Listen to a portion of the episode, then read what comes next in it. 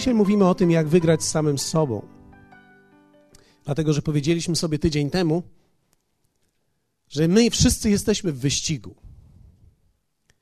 Że życie zawsze zaangażuje nas w wyścig. Że takie jest życie. Ono sprawia pęd. Jak wielu z Was odczuwa, że życie jest pewnego rodzaju pędem, że ono biegnie szybko. Czasami widzę to w kościele, jak spotykam się z przyjaciółmi tutaj i mieliśmy się umówić i odkładamy to i mija pół roku i w dalszym ciągu musimy się umówić. I jak to jest możliwe, że minęło pół roku, a dopiero co rozmawialiśmy, mieliśmy się umówić, minęło pół roku, nie umówiliśmy się jeszcze. Dlatego, że życie tak bardzo pędzi. Tak? Oczywiście mam takie przypadki, gdzie ktoś nie chce się umawiać przez pół roku. Spojrzałem tutaj na kogoś, ale to żart oczywiście jest. E, tak wychodzi, tak pędzimy. Praca, studia, różnego rodzaju rzeczy. I jesteśmy w wyścigu. Oczywiście naj, naj, najniższy rodzaj wyścigu to tak zwany wyścig szurów. Tak? To jest naj, najniższy rodzaj. Najbardziej popularny. Ale tak naprawdę, kiedy Bóg przychodzi do naszego życia, On również umieszcza nas w pewnego rodzaju wyścigu. I opisywaliśmy ten wyścig w zeszłym tygodniu, więc jeśli ktoś z Was nie był i nie słyszał tego, zachęcam Cię, abyś wziął płytę. Albo jeśli nie stać Cię, poproś swojego sąsiada i powiedz mu, wiesz co, kup mi płytę z, z poprzedniego tygodnia. Twojego sąsiada na pewno stać. Hebrajczyków 12, 1, 2. Przeto i my, mając około siebie tak wielki obłok świadków, i tutaj mamy tą scenę stadionu, ci, którzy biegli przed nami, złożywszy z siebie wszelki ciężar i grzech, który nas usidla, biegnijmy wytrwale w wyścigu, który jest przed nami. Patrząc na Jezusa, sprawcę i dokończyciela wiary, który zamiast doznać należytej mu radości, wycierpiał krzyż, nie bacząc na jego hańbę i usiadł po prawicy tronu Bożego. Czyli autor listu do Hebrajczyków mówi: biegnijmy wytrwale w tym wyścigu. Powiedzieliśmy o tym, że Jezus zwyciężył, abyś ty mógł wygrać z samym sobą. Dlatego, że prawdziwy wyścig, do którego ty zostałeś powołany, to nie jest wyścig z kimś. Dlatego, że jest możliwe, że pokonam kogoś, ale nie pokonam samego siebie. Większość naszej tożsamości, poczucia wartości budujemy tak naprawdę na podstawie tego, czy jesteśmy lepsi niż ktoś. Uczymy tego już nawet nasze dzieci. Ktoś dostał piątkę, twoje dziecko dostało czwórkę i tego pytasz, czemu nie dostałeś piątki tak jak tamta osoba? Czyli wprowadzamy dziecko w porównywanie siebie. Czyli ma dostać piątkę, ponieważ ktoś dostał piątkę. Fakt jest jednak taki, że pytanie jest, czy cię stać na tą piątkę?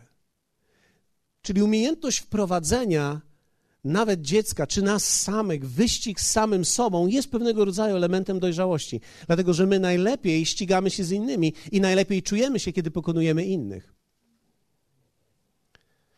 Dlatego myślę, że wynikiem dojrzałości jest to, że przestajemy ścigać się z ludźmi, zaczynamy ścigać się sami sobą. Dlatego naszym celem nie jest dokonać czegoś w porównaniu z innymi. I tutaj pozwólcie, że powiem troszeczkę od siebie też, tak? Nie budujemy kościoła. Ja jako pastor nie mogę budować kościoła, aby był większy niż jakiś inny kościół. Ponieważ ja mogę wygrać z kimś, ale zawsze jest pytanie, jaki był Boży cel i Boży, Boży plan dla nas. Jaki jest Boży plan dla wody życia? Jaki jest Boży plan dla naszego lokalnego kościoła? Nie chodzi o to, żebyśmy byli więksi czy mniejsi, nie chodzi o to, żebyśmy się z kimś porównywali. Chodzi o to, abyśmy szli za tym, co On do nas mówi, abyśmy wypełnili to, co On do nas powiedział. Tu nigdy nie chodziło, żeby kogoś pokonać. Tu chodziło o to, abyśmy my sięgnęli po potencjał, który został w nas włożony i abyśmy uruchomili ten potencjał przez rozpoznanie celu i planu Bożego, który jest dla nas. Tak samo jest, pozwólcie, że zachęcę Was, nie budujemy firmy, aby być więksi niż ktoś. Świat będzie próbował nas wcisnąć w ten rodzaj współzawodnictwa. I myślę, że poniekąd dobrze jest współzawodniczyć, ale największą rzeczą, jaką możesz zrobić, to jest odkryć, jaki jest Twój potencjał i pokonać samego siebie, wygrać z samym sobą. Jeśli ktoś z Was prowadzi sklep, nie chodzi o to, żebyś miał większy sklep metrażowo niż ktoś inny. Ktoś wynajmuje 20 metrów forum, a ty mówisz, a ja wynajmuję 26. Wiesz, to nie chodzi o to, że pokonałeś kogoś o 6 metrów, chodzi o to, jaki jest twój potencjał, co Bóg ma dla ciebie. Dlatego, że możemy czuć się lepiej w porównaniu z innymi, ale możemy w ogóle nie osiągnąć tego planu, który Bóg ma dla nas.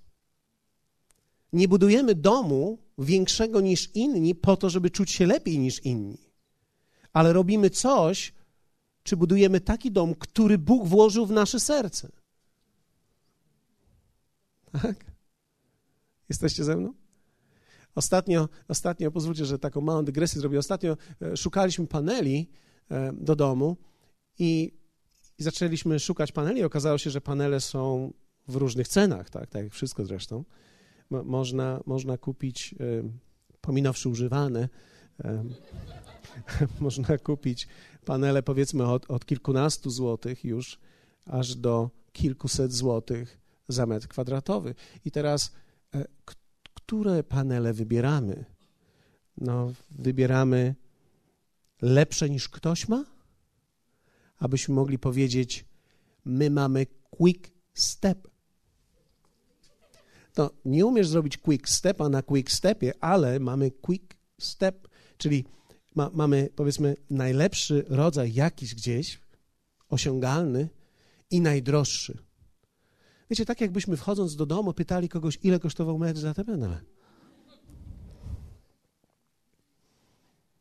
Więc wiecie, człowiek jest wpychany mentalnie w tym świecie, w tym rodzaju myślenia, w taki sposób myślenia. Tymczasem dobrze jest, kiedy idziesz do sklepu i kupujesz to, co tobie się podoba. I jeśli jest jeszcze dobra cena, to już jest w ogóle bardzo miłe. Jeśli jest trochę większa niż się spodziewałeś, musisz po prostu wierzyć Bogu i ufać Jemu, że On daje ci to, co jest Twoim pragnieniem. To jest coś, co te, tego się też uczymy, prawda? Dlatego, że na początku kupujemy najtańsze i cieszymy się, że stać nas było na najtańsze. Więc, więc wiecie, nawet w poszczególnych takich drobnych kwestiach życiowych my podejmujemy decyzje. Czy ścigamy się z sobą, czy pokonujemy siebie, czy chodzi nam o to, żeby pokonać kogoś. Dziękuję za tą falę meksykańską. Widzę ją.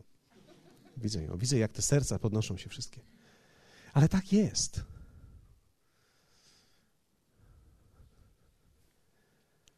Nie kupujemy mieszkania o 5 metrów większego niż ktoś. Czasami kogoś odwiedzasz i widzisz, co kupił, i teraz w tobie pojawia się pragnienie tylko, żeby kupić coś, co jest ciut lepsze niż ten ktoś.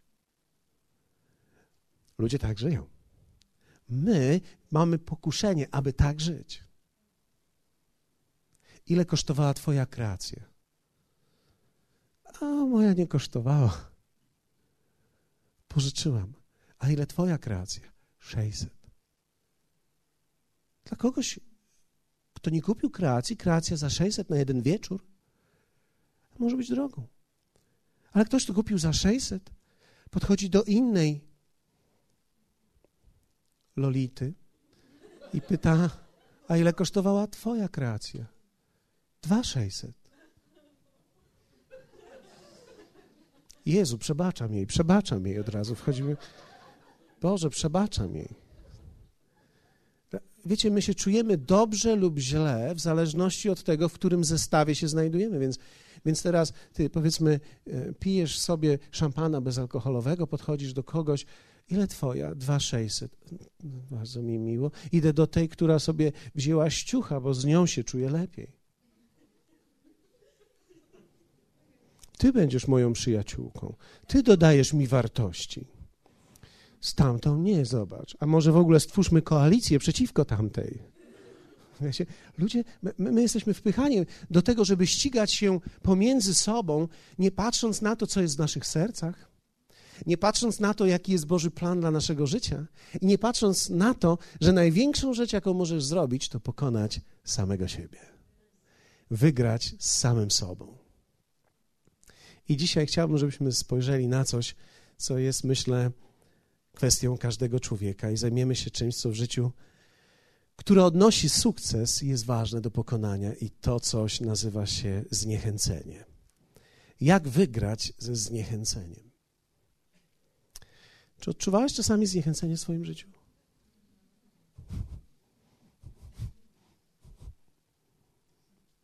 Niektórzy mówią, dlatego jestem w kościele. Czy wiesz, jak można je pokonać? Jest takich kilka praw to zniechęceniu, które chciałbym podać Wam, ale pamiętam jednego e, ze znanych e, byłych pastorów, później mówców motywacyjnych, człowieka, który zajmował się przywództwem i w dalszym ciągu zajmuje się John Maxwell. Pamiętam, jak któregoś dnia komentował swoje życie tak i powiedział: Mam taki napis na moim biurku, że jeśli nie jesteś w stanie zmotywować się w przeciągu 60 sekund, to lepiej rzuć to, co robisz. Inaczej mówiąc, odkrył sztukę szybkiej motywacji siebie. Człowiek zniechęcony staje się pasywny. I myślę, że to nie chodzi o to teraz, abyś ty, będąc pasywny, odstawał od kogoś, ale żebyś zobaczył, że zniechęcenie, które nie będzie pokonane w Twoim życiu, może doprowadzić Ciebie do miejsca, którym nigdy nie osiągniesz Bożego planu dla ciebie. Czyli ty nie zwyciężysz z samym sobą i będzie to, co miało być, opóźnione albo nawet nigdy się nie wypełni. Niektórzy ludzie mówią, co ma być, to będzie. To nie jest prawda. Wiecie, musimy trochę myśleć. Czasami pomyśleć dwa razy to jest geniusz. Ktoś, to pomyśli dwa razy o tym samym temat, na ten sam temat, to jest geniusz. Niektórzy mówią, przecież Bóg cokolwiek On, on chce w moim życiu, to, to zrobi. Pamiętam, jak jeden kaznodzieja kiedyś powiedział tak, czy chcesz powiedzieć, że jeśli Bóg chciałby, żebyś miał uczesane włosy, to On ci je uczesze? Inaczej mówiąc, czy to, co ma być, to będzie, oznacza, że wszystko, cokolwiek ma być, to On zrobi? Nie, tak nie jest. Wiele zależy od nas. Boża wola to nie jest rodzaj magii. Dlatego my nie idziemy do wróżki pytać, jaka jest moja przyszłość. Dlatego, że moja przyszłość nie jest moim fatum. Moja przyszłość jest powiązana ze mną i z Jego planem. Mój, jego plan może się wypełnić, ale nie musi w moim życiu. Ja mogę go odsunąć. To, że możesz powiedzieć, to jaki to jest Bóg, że zaplanował coś i nie jest w stanie tego wypełnić? A powiem ci, jaki to jest Bóg. Dobrze, że mnie zapytałeś. To jest Bóg miłosierny, który nie ma na ziemi marionetek, przez których wypełnia swoją wolę, ale powołał ludzi, którym dał swoją wolę, którzy mają prawo powiedzieć mu nie. Ktoś może powiedzieć, czy to znaczy, że Bóg nie jest w stanie pokonać mojego nie? Nie nie jest w stanie. On wtedy zaprzeczyłby sobie. Dał tobie wolną wolę jako dar i masz prawo powiedzieć nie i nie wypełnić jego woli. Oczywiście nie zawsze niewypełnianie woli jego oznacza, że ktoś powiedział nie. Wystarczy tylko nie wiedzieć, jaka ona jest. Chcesz powiedzieć, że są ludzie, wobec których Bóg ma swoją wolę, a oni nie wiedząc o niej, nie wypełniają jej? Tak, dokładnie. Tak chcę powiedzieć. Czasami widzę ludzi, którzy są fantastycznymi sprzedawcami. Mają w sobie umiejętność połączenia z innymi. Prawdopodobnie wielu z tych ludzi mogłoby skutecznie świadczyć i mówić o Bogu, ale nigdy nie odkryli tego planu. Odkryli, że można na tym zarobić i zarabiają.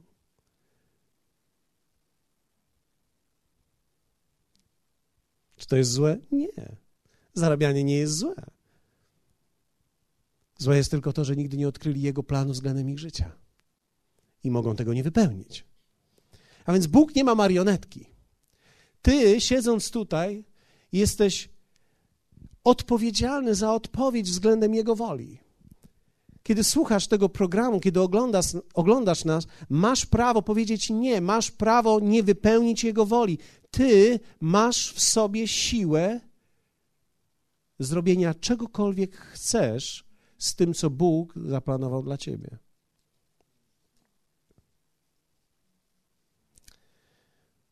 Hmm. Kilka praw dotyczących zniechęcenia. Pierwsze, zniechęcenia przychodzi do każdego człowieka. Nawet do najbardziej pozytywnych ludzi. Wiecie, zwróciłem uwagę, szczególnie jednym z przywilejów bycia pastorem jest to, że mam do czynienia z wieloma ludźmi. Więc zobaczyłem, że niektórzy ludzie, głównych ich dar to czar. Gdziekolwiek się pojawiają, są gwiazdą towarzystwa. Nie każdy człowiek jest taki. Ale wygląda na to, że ci ludzie zawsze są pozytywni, zawsze są uśmiechnięci. Oni może nic nie sprzedają, ale cały czas sprzedają siebie. Zawsze się uśmiechają, zawsze właściwe słowa mówią, zawsze są pozytywni. Wiecie, czasami wydaje się, że tacy ludzie nie mają w ogóle żadnego zniechęcenia, są jakby stali. Ale to nie jest prawdą. Dlatego, że wnętrze człowieka niekoniecznie wygląda tak, jak jego zewnętrze. I może się zdarzyć, że człowiek uśmiecha się i wobec ludzi jest bardzo uprzejmy i pozytywny, ale w środku ma ból, o którym nikomu nie mówi. Więc każdy człowiek ma zniechęcenie. Może masz przyjaciół, może masz ludzi wokół siebie, którzy zawsze wyglądają na ludzi pozytywnych. Bądź mądry. Każdy potrzebuje zachęcenia od czasu do czasu. Każdy człowiek. Zniechęcenie powodowane jest przez różne rzeczy, między innymi przez ludzi. Ludzie mogą cię zniechęcić. Sytuacje mogą cię zniechęcać. Okoliczności mogą cię zniechęcać. No jedna z najtrudniejszych rzeczy, która może cię zniechęcić, to ty sam. Człowiek sam siebie może zniechęcić. Czy ktoś z was kiedykolwiek rozczarował się sobą? Myślałeś o sobie trochę więcej niż tak naprawdę było? Ja za każdym razem, kiedy biegam, rozczarowuję siebie. Wybaczcie, że wybieram tak trywialne przykłady. Nie chcę bowiem dotykać, żeby nie było, że wiem wszystko o ludziach, bo nie wiem. Ale gdy mówię jakiś przykład, czasami ludziom się wydaje, że wiem. Tak nie jest. Ale wierzcie mi, za każdym razem, kiedy zaczynam biegać, myślę sobie, hmm, 15 kółek, żaden problem. Przebiegnę dwa i myślę sobie, zredukuję dzisiaj. Przebiegnę kolejne dwa i myślę sobie, jeszcze tylko jedno, później przejdę, nie szalejmy od razu. I później, kiedy wracam do samochodu i siadam, myślę sobie tak, no i znowu i znowu nie przebiegłem tych 15. I znowu nie zrobiłem mojego wyczynu. Myślę sobie następnym razem.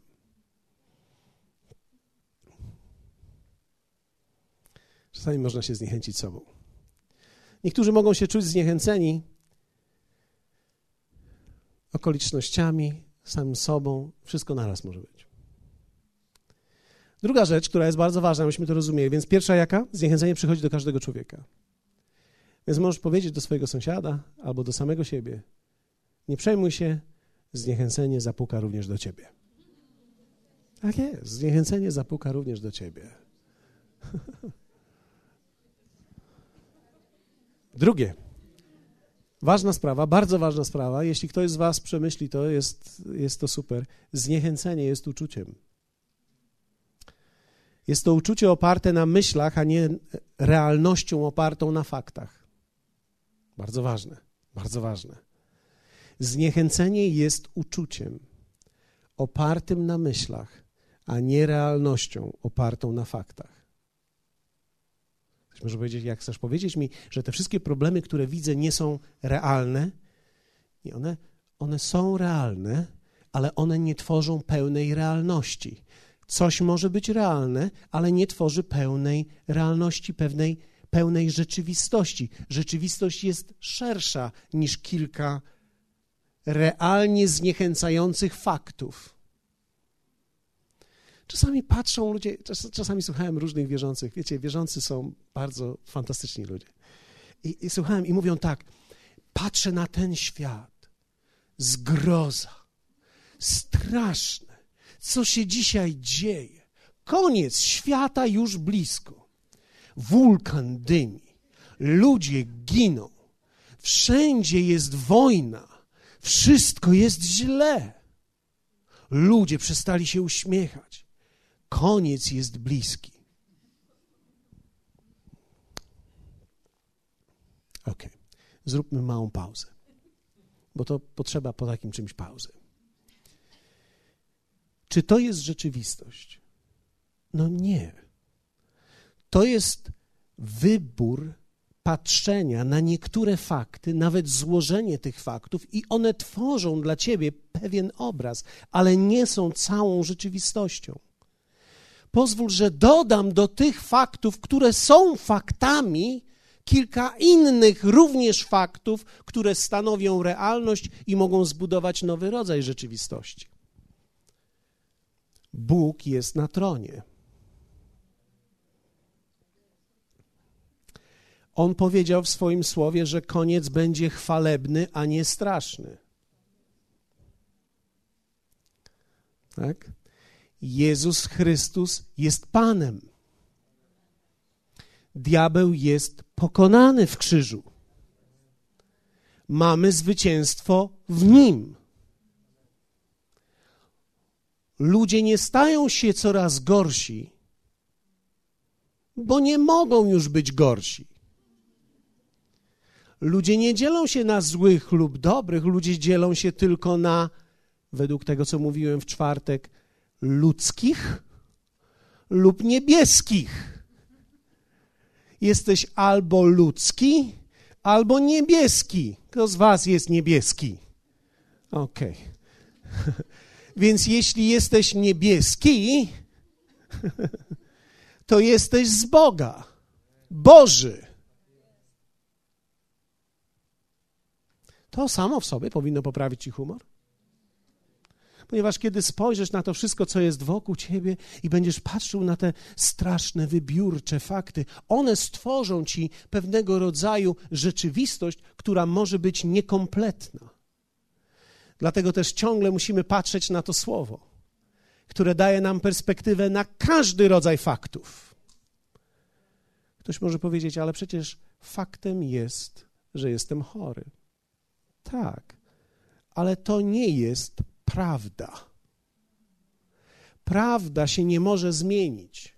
Fakty mogą się zmienić. Kiedy zaaplikujesz prawdę, a prawda Bożego Słowa mówi, nie mówi nie jesteś chory, ona mówi w Jezusie jesteś uzdrowiony. W momencie, kiedy połączysz się z tą prawdą, Twój fakt, który jest realny, musi się zmienić na rzeczywistość, którą ta prawda wywołuje. A więc to słowo ma moc przemiany nawet faktów.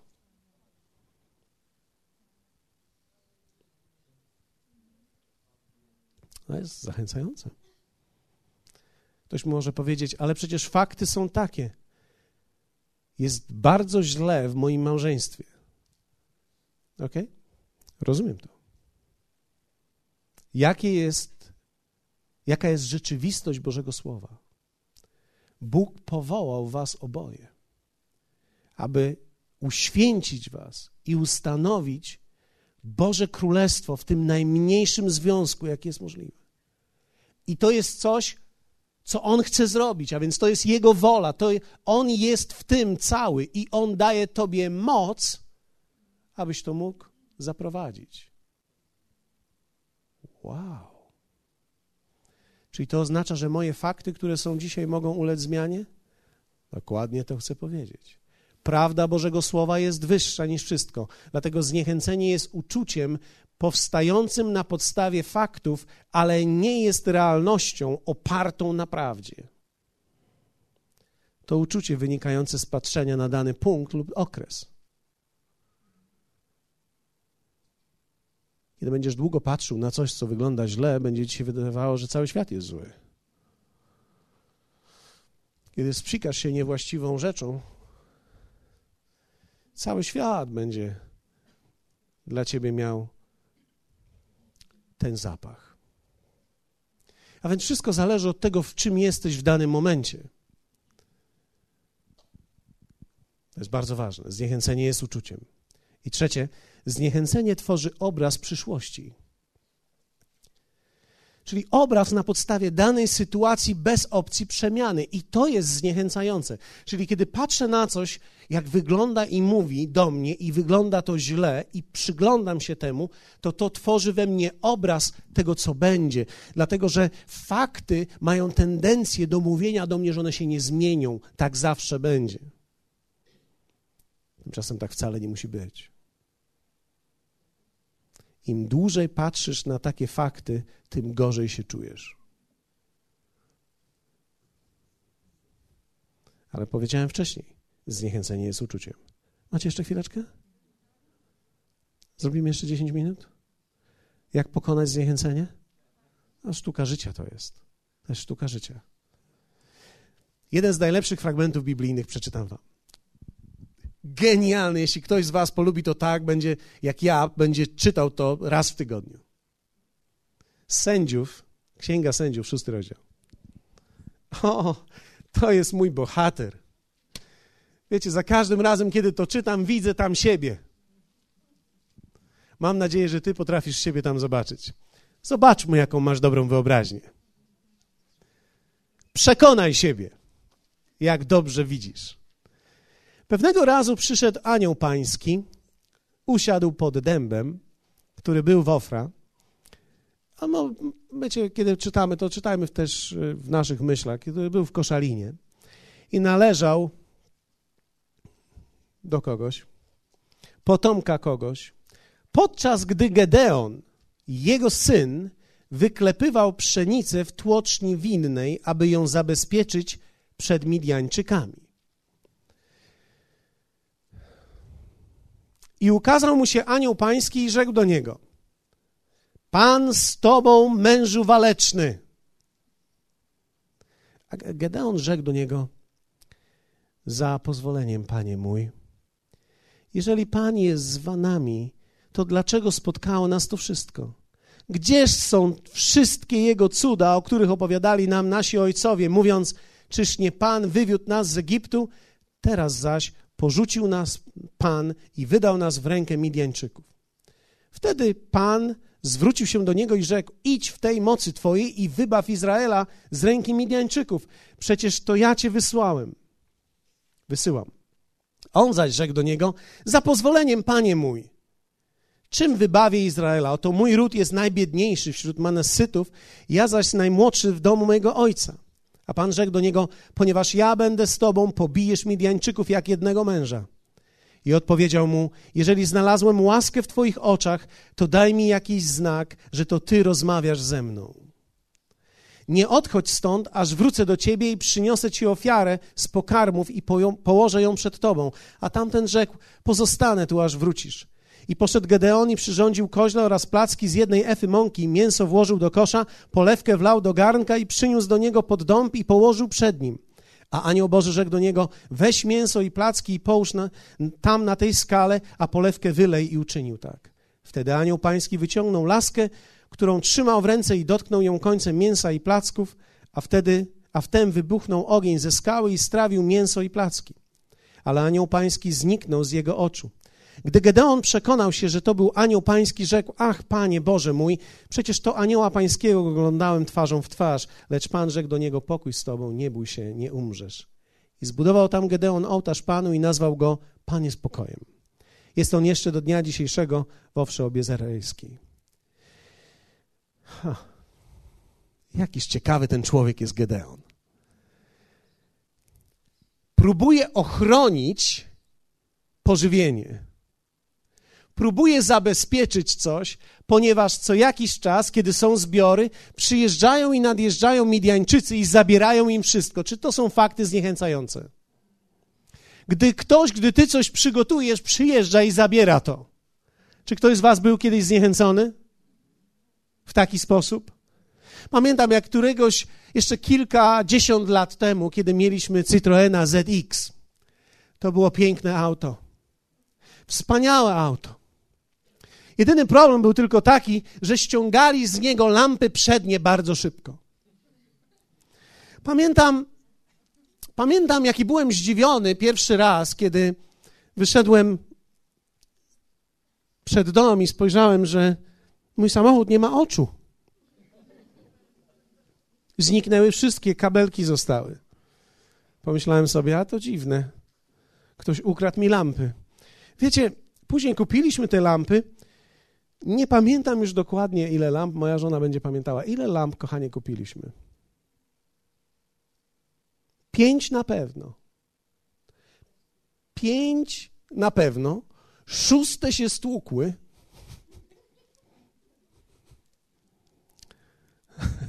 Jak wielu z Was wie o tym, że kiedy kupujesz lampy po raz kolejny, i później pamiętam, któregoś dnia zabezpieczyły mnie nawet takim stalowym kabelkiem. A co to dla złodziei? Przychodzę rano, kabelek wisi na wycieraczce. Lamp nie ma. Pomyślałem sobie, to jest genialne. Jedne stłukłem e, w taki ciekawy sposób. E, pamiętam, zostawiłem samochód na jedynce, na pierwszym biegu przy samej ścianie. I akurat wtedy montowałem różne rzeczy. Po prostu na chwilę wsiadłem, chciałem go uruchomić, żeby zobaczyć, czy światła działają. Zapaliłem i uderzyłem w ścianę. Wierzcie mi, są rzeczy, które mogą zniechęcić człowieka.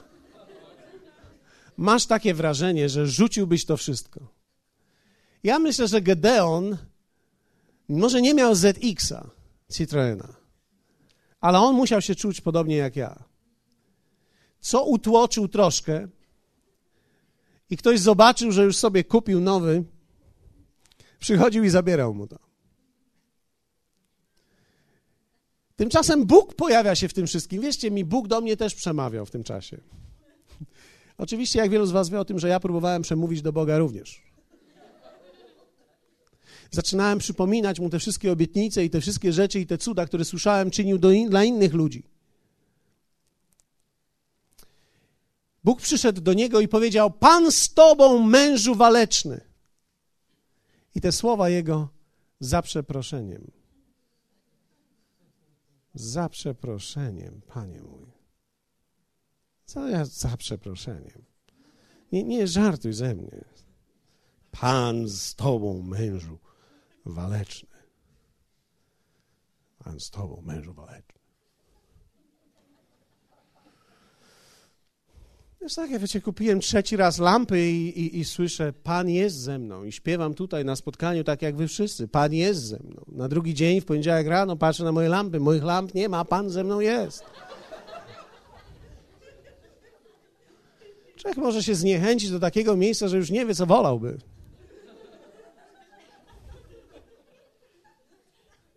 Ale tak jest, tak jest.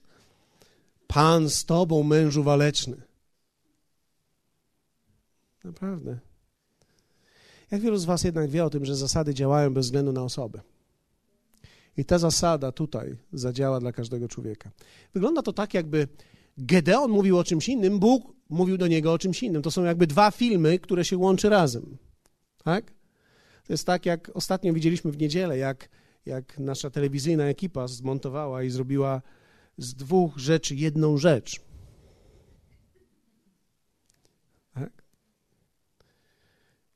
Gedeon mówił o jednej rzeczy, zniechęcony, Bóg do niego mówił tak, jakby w ogóle jego nie słuchał.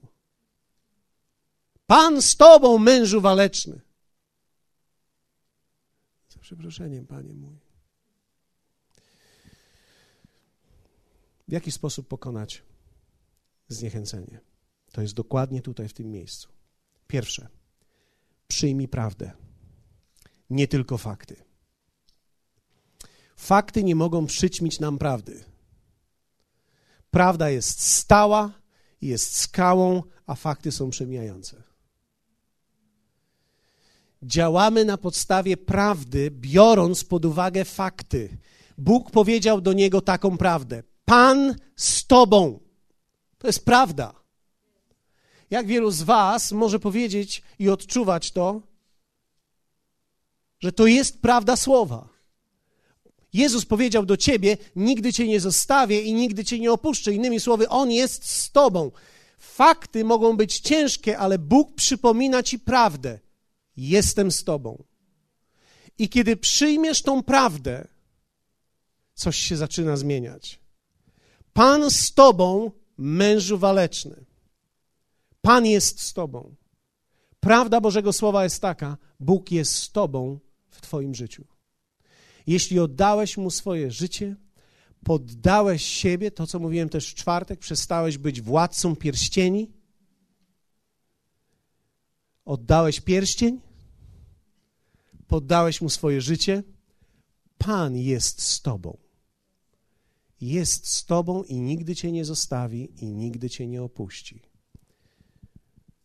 Pan z tobą. Musisz przyjąć prawdę. Do każdej zniechęcającej sytuacji jest prawda Bożego Słowa. Jeśli jesteś zniechęcony swoim stanem finansów, prawda Bożego Słowa mówi tak: Ten, który daje ziarno na zasiew, da i pomnoży to wszystko, co ty będziesz chciał. Innymi słowy, Bóg jest Bogiem przemiany faktów, dając nam zawsze coś, na czym możemy pracować. I On daje nam prawdę swojego słowa, która nie tylko jest jakąś prawdą, teorią, ale niesie w sobie moc. Niesie w sobie moc. Na każdą zniechęcającą sytuację, w której się dzisiaj możesz znajdować, jest prawda Bożego Słowa, którą musisz przyjąć.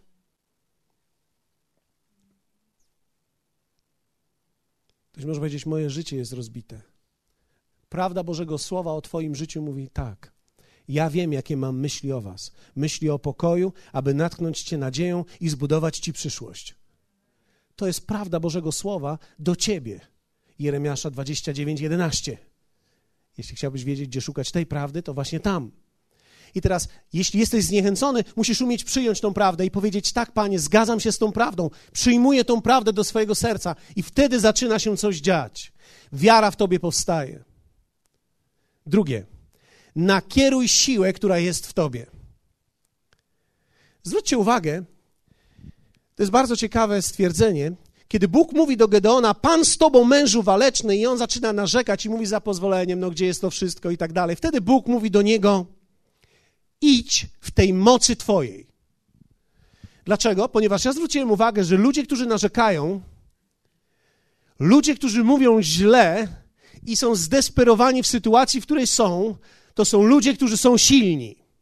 I w ten sposób wyrażają również swoją siłę. Co prawda, ta ich siła nie produkuje nic więcej niż tylko dwutlenek węgla, ale to jest w dalszym ciągu siła. Trzeba mieć siłę, żeby głośno narzekać. Ludzie, którzy głośno narzekają, ludzie, którzy werbalizują swoje uczucia, mają siłę w sobie. Najgorszy stan to jest, kiedy cię jest wszystko jedno. Ale Gedeonowi nie było wszystko jedno. On podjął temat. Powiedział, za pozwoleniem, panie mój, gdzie są te wszystkie cuda i to wszystko, co się działo? Gdzie to wszystko jest? Zwróćcie uwagę, że Bóg wtedy nie powiedział do niego, widzę, że musisz się nauczyć naprawdę pokory. Na razie. Bóg kocha ludzi, którzy rzucają mu wyzwanie. On zadał pytanie, a gdzie to wszystko jest? Jedna z najgorszych rzeczy, którą religia robi w życiu ludzi, to jest tłumaczy zawsze Boga. Jedna z najpiękniejszych rzeczy, którą możesz zrobić, to jest podważyć swoją sytuację, nie podważając Boga.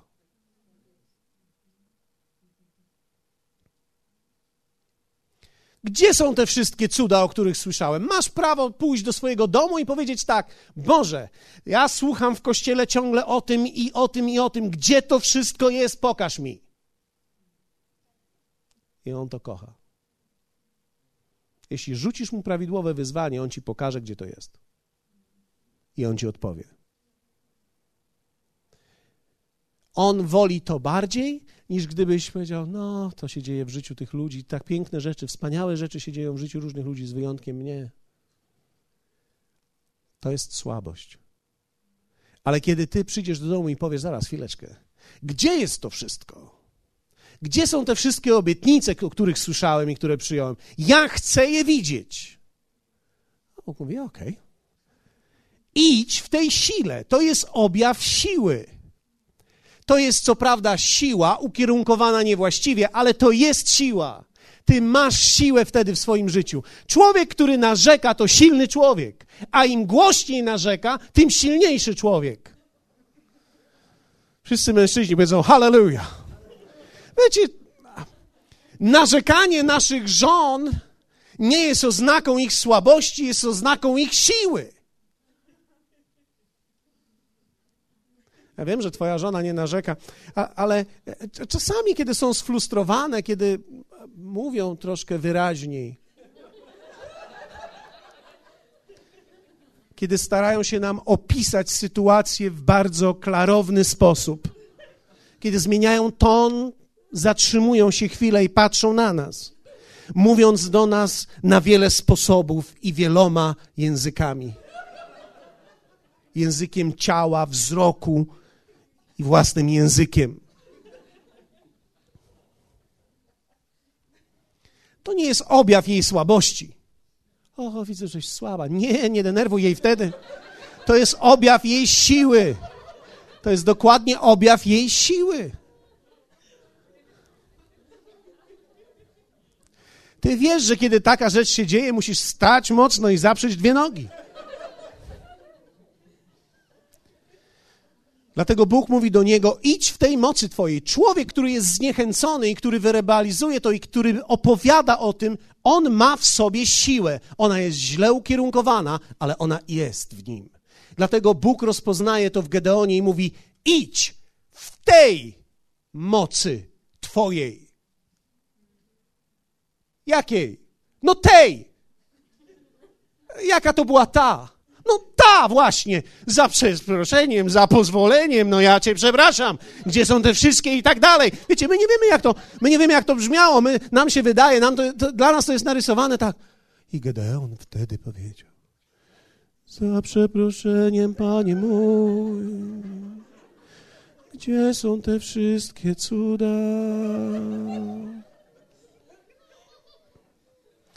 Wiecie, fakty jednak są takie, nam zajęło jakieś 600 lat, żeby znienormalnieć. Kilkaset lat temu ludzie mówili normalnie. Tak? Nam zajęło dużo czasu, żeby. I teraz oni mówili normalnie. Oni rzucali wyzwanie Bogu, oni rzucali wyzwanie sytuacjom, oni rzucali wyzwanie. To byli normalni ludzie. To byli normalni ludzie, nieprzyprasowani przez żaden rodzaj religijności.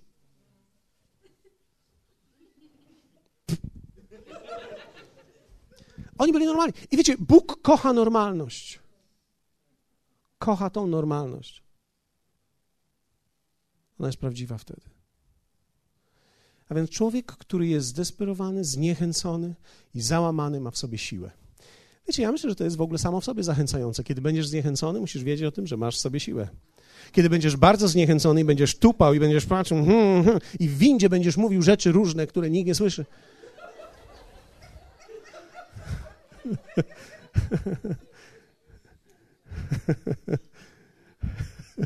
Jak wielu z Was czasami cieszy się, że ludzie nie słyszą tego, co mówimy?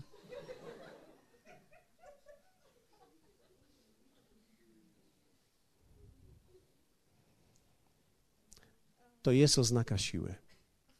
Człowiek zniechęcony, który tak się zachowuje, ma siłę w sobie. Ma siłę w sobie, tylko źle ukierunkowaną.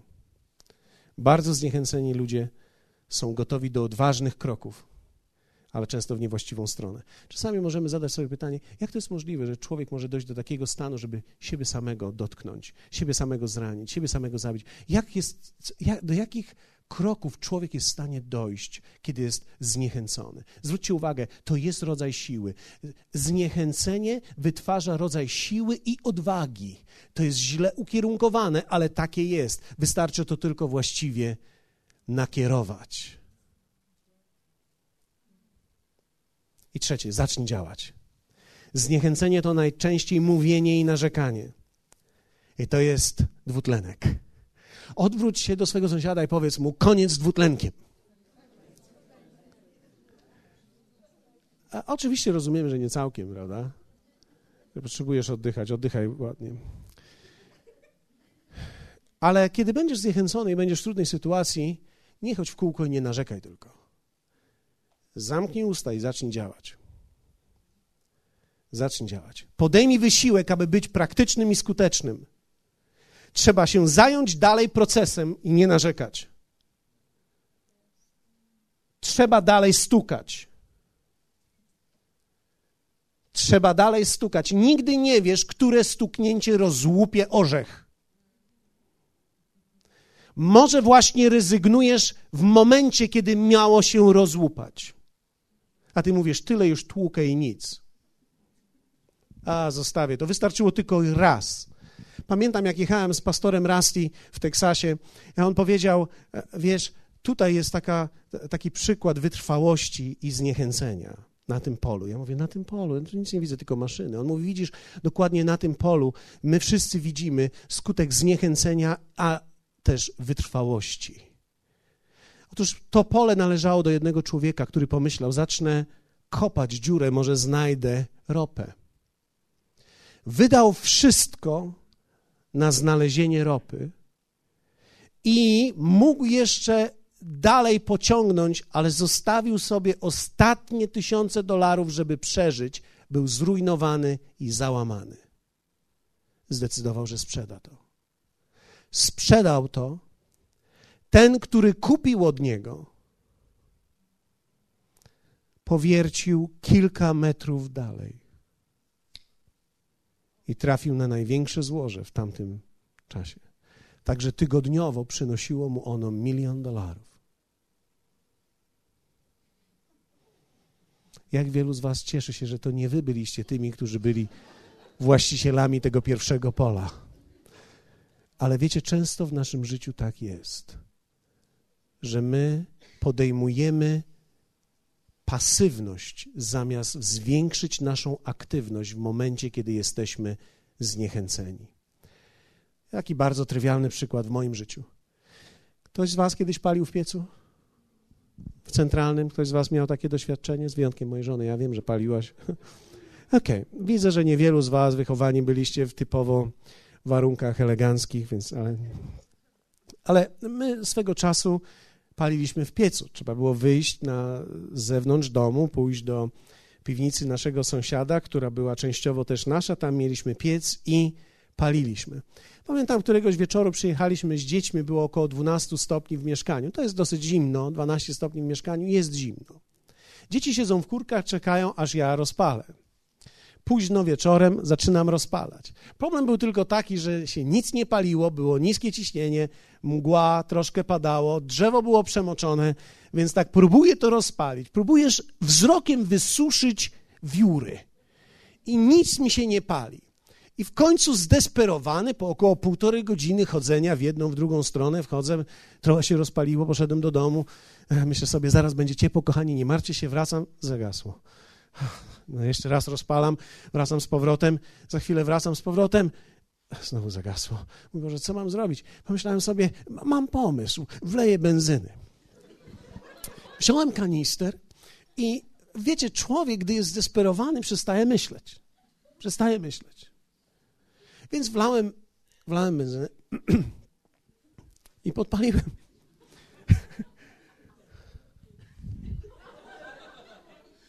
Fantazja.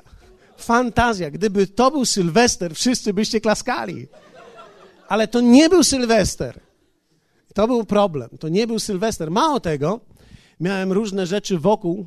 Miałem trochę drzewa, trochę styropianu, trochę różnych rzeczy. Wiecie, to się zajęło wszystko.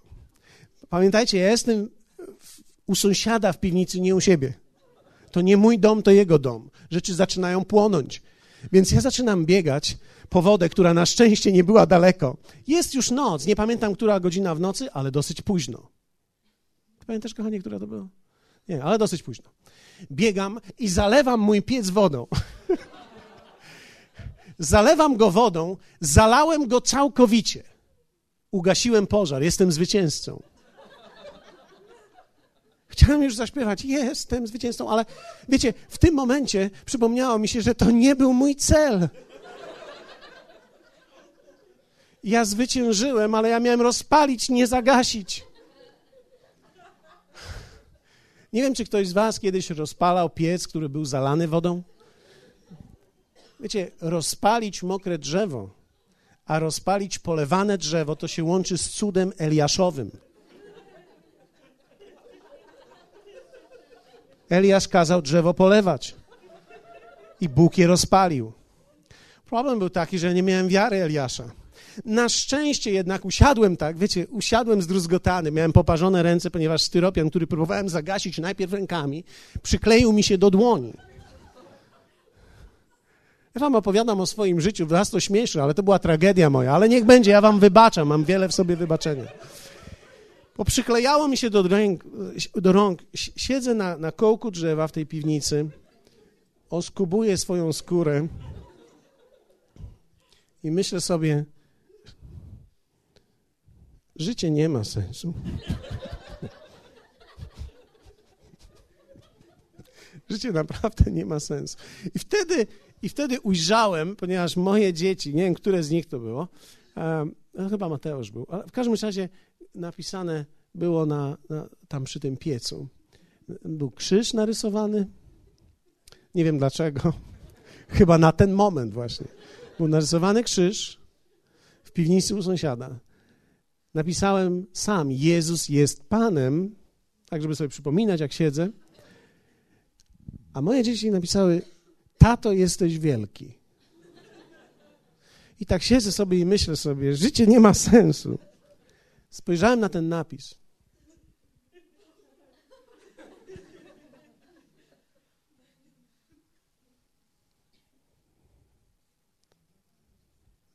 Jestem wielki. Myślałem sobie, zrobię to jeszcze raz. Zajęło mi to dużo czasu, ale rozpaliłem. Wiecie, człowiek może być zniechęcony, ale zamiast narzekać i myśleć, życie nie ma sensu, można nakierować się i stać się aktywnym i przejść przez proces.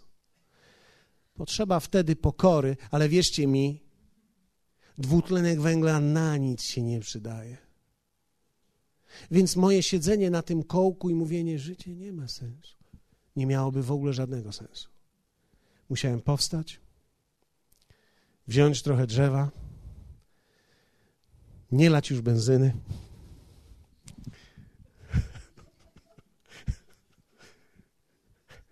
Do dzisiejszego dnia, wiecie, myślę sobie o tym, była najgłupsza rzecz chyba, którą w życiu zrobiłem. Poza kupieniem ZX Citroen.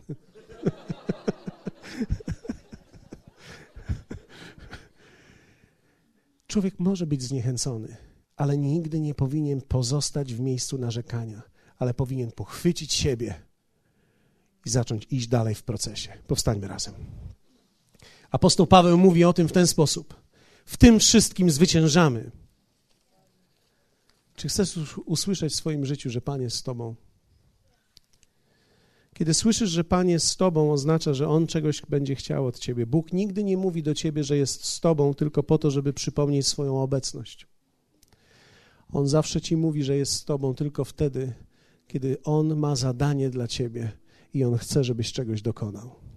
Bo On wtedy wzmacnia Ciebie w Twojej sile wewnętrznej, która jest w Tobie.